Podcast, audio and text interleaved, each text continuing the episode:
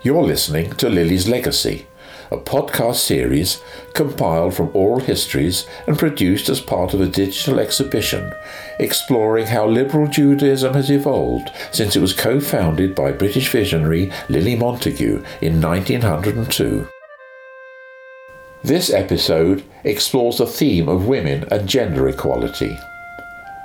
From its very foundations, liberal Judaism has championed gender equality.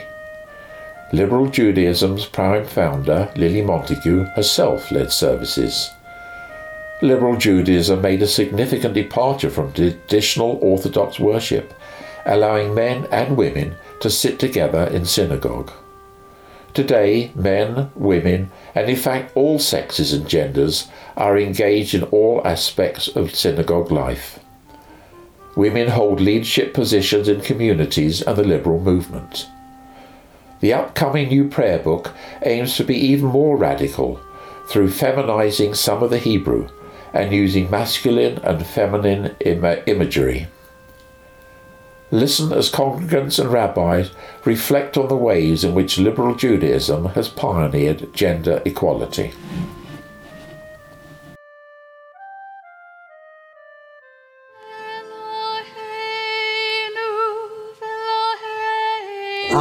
Must say I like and always like the liberal anti-form of bringing women up onto the bema.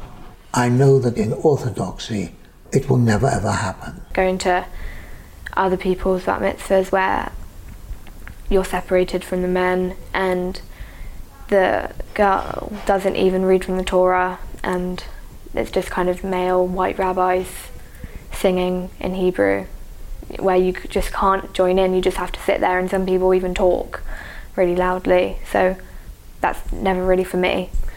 Also, just being involved in the services, like Esther's going to blow the shofar tomorrow, um, which she would never be able to do if we were Orthodox. And I think it's just little things like that being involved, being able to feel like you're part of a community instead of just tagging along. I think that's important to all of us. You know, 40 years ago, not really any any girls had a bat mitzvah, which is really really sad and unfair, and it makes me angry. The boys had bar mitzvah, the girls had confirmation. No, after evacuated, when I came back, then I was confirmed by Dr. Mattuck. He was a Liberal and he had an office at St John's Wood, which is where it is now. I went up to see him and he gave me a lecture and that was it. Well, it was just the usual. Stood up, we said a few words in Hebrew and we, uh, a few words in English and um, we read it, read our portion. And then there were three or four of us, I wasn't just the only one. Then he said prayers over us, confirmed in the Jewish faith, and that was it. I was about 16 then. When I was 96, I did my bar mitzvah in the synagogue. I heard a lady do it in London, and I thought then, quite a long time, I could do that. Why don't I have a go? And uh, I talked to the rabbi, and she said, Of course you must do it. They gave me the transliteration because I never learned Hebrew. That was due to the circumstances in Germany. And then in England, I never took the time. I knew prayers all right, but you know, and I've never really bothered to learn it properly. But I did learn my bit from the Torah portion. And then uh, two years ago, I finally did it in August. I was very proud that even at my age, I had uh, finally managed because I wanted to properly join the community who had been so brave in carrying on this sort of tradition, which I felt was a very good one and had lasted all through the centuries.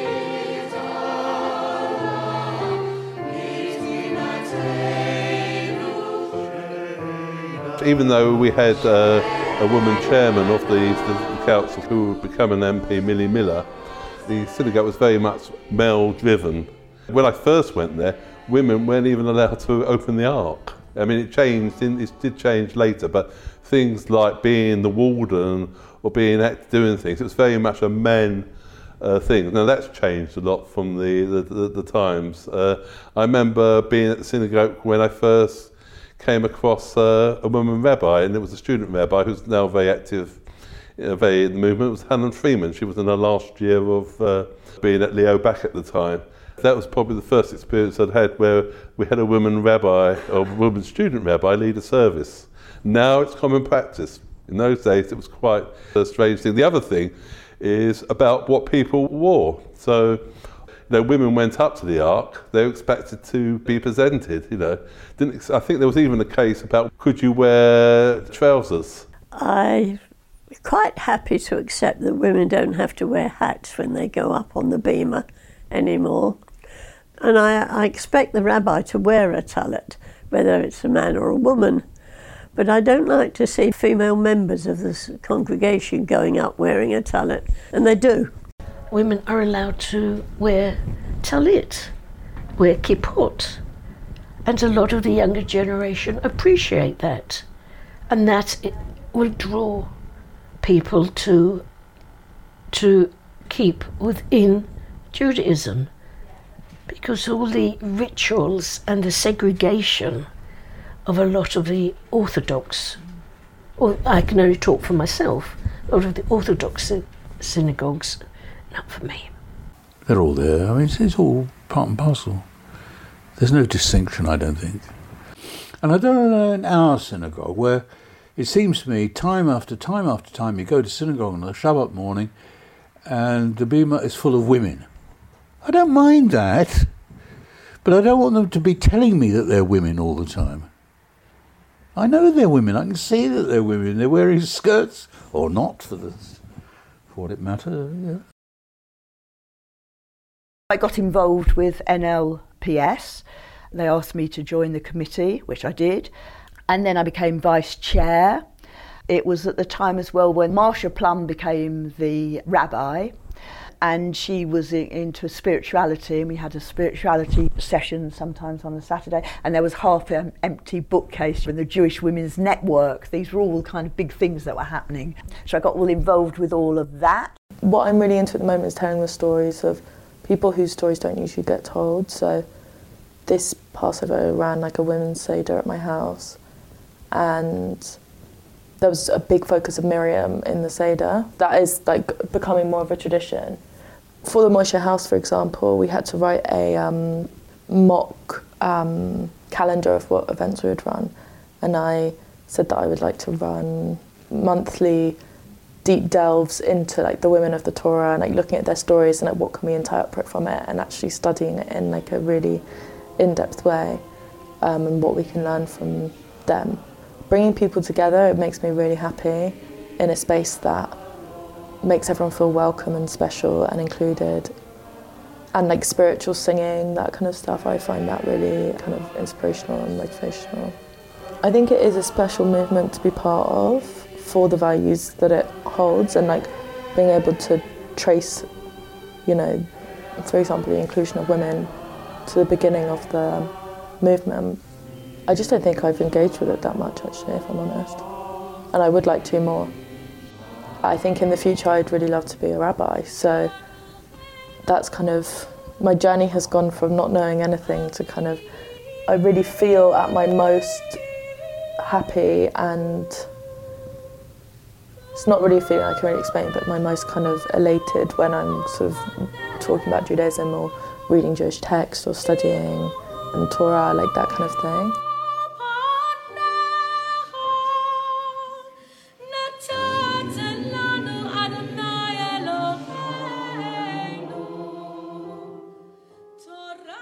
services and prayer books have become more radical, and we're going to be more radical because in the new Siddur we're working in, on, we're looking at using the feminine much more rather than just being gender neutral.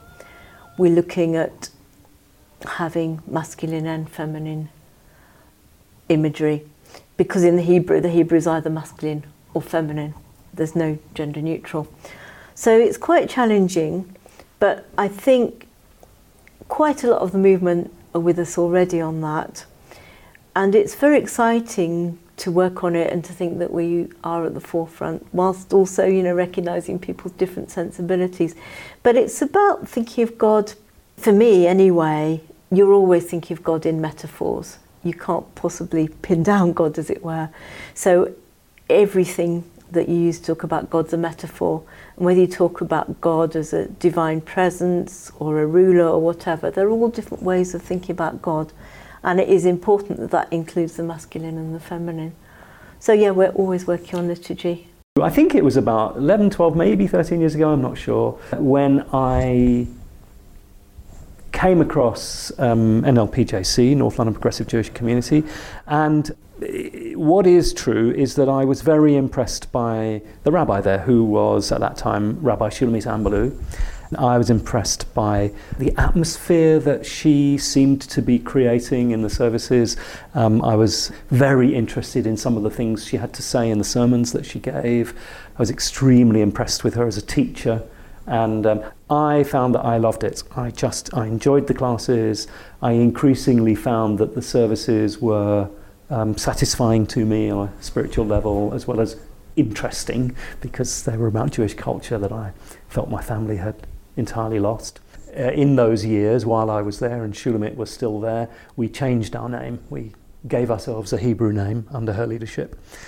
And also under her leadership, I developed really hugely as a Jew. Two b- really big things happened that she suggested. There's only one reason that uh, I said yes to them.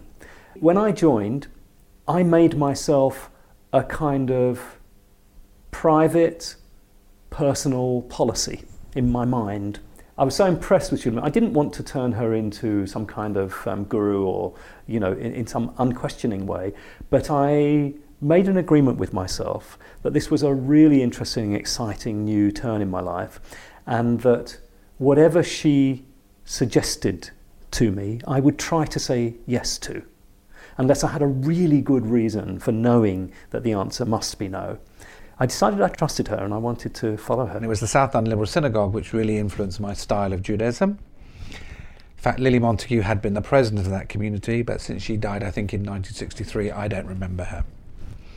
The thing about the South London Liberal Synagogue was that it was a Jewish community, not in a particularly Jewish area, but it was a Jewish community which understood that Judaism was about service to the community as a whole. And so once a month I was dragged to the Nightingale Home for Aged Jews with my grandmother to serve in the shop as a volunteer. And then my father's sisters would take me to what I now know to be a home for women. It was it was um, was called Westcombe Lodge, and it was a understand a home for gentle women folk who fell in hard times of some sort or another. And I don't know what that meant.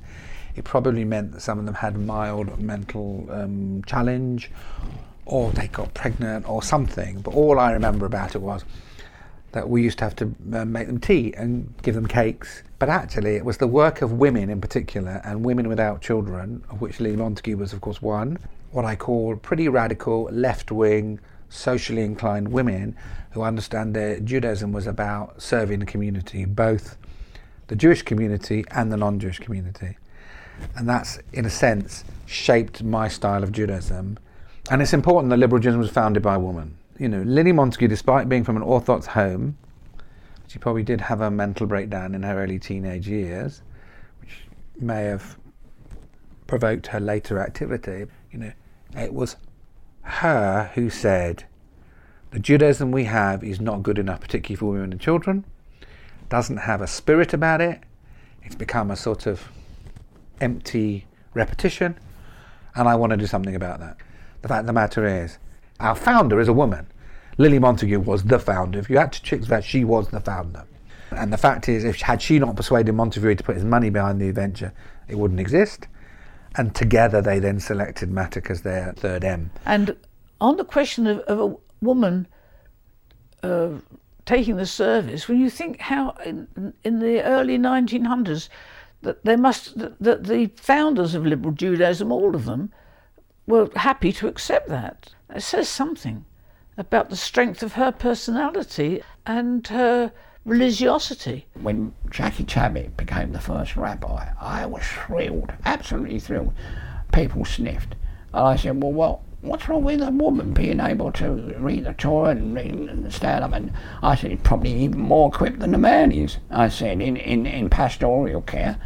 I was very pleased. And then they all came along. When I started at Birmingham, I didn't feel there was any prejudice. Um, I discovered later that one or two people I knew quite well had actually been really upset, but I just got on with with it anyway and didn't worry too much. I had one person walk out of a sermon once I gave about this idea of different images for God, and there's a lovely sermon I quoted from by somebody, it's still one of my favourites, about God as an old woman looking at, at, out at her children on Yom Kippur, and one congregant walked out, but most people didn't. Um, it's a bit of a cliche to say that I'm more pastoral as a woman, and a stereotype as well, but I certainly very much enjoy the pastoral side of being a rabbi, and that is a side that seems to be more associated with women, but I'm not sure how much that's a stereotype. But I certainly very much enjoy the pastoral side and the relationships and getting to know people, particularly the older members. It's one of the things I love most about the rabbinate. I think every woman rabbi will tell you that you meet people all the time from outside Judaism who say, Oh, I didn't know there were women rabbis. Mm. So we're just used to people saying that now. Um, I'm not sure when that will end really. For example, I'm the only woman on the Birmingham Faith Leaders group because generally the other faiths don't recognise women leaders. I mean, there was the minister, a Christian minister, for a while on the Faith Leaders group, but there was a three-year term and then she left and haven't been any women since. And it's difficult, you know, if you go to mosques, sometimes I'm made a kind of honorary man and sit with the men and the women are all behind a screen and that feels all wrong as well. So it's very difficult in the interface setting, I think, often. Whether that can be an influence, I'd like to think so. I think, you know, you can offer other women in other faiths the possibility that women can be leaders. So I do hope it does have some sort of influence. So I think it's, it's important to, to, to acknowledge that, um, that our movement, first of all, was founded by Lily Montagu, that Lily Montagu was a woman, a Victorian woman, it's true, um, who it is said had deep spiritual aspirations, was an excellent organizer, but was committed to founding a Judaism which I think its values are as relevant today as they were then, namely that um, people be treated equally.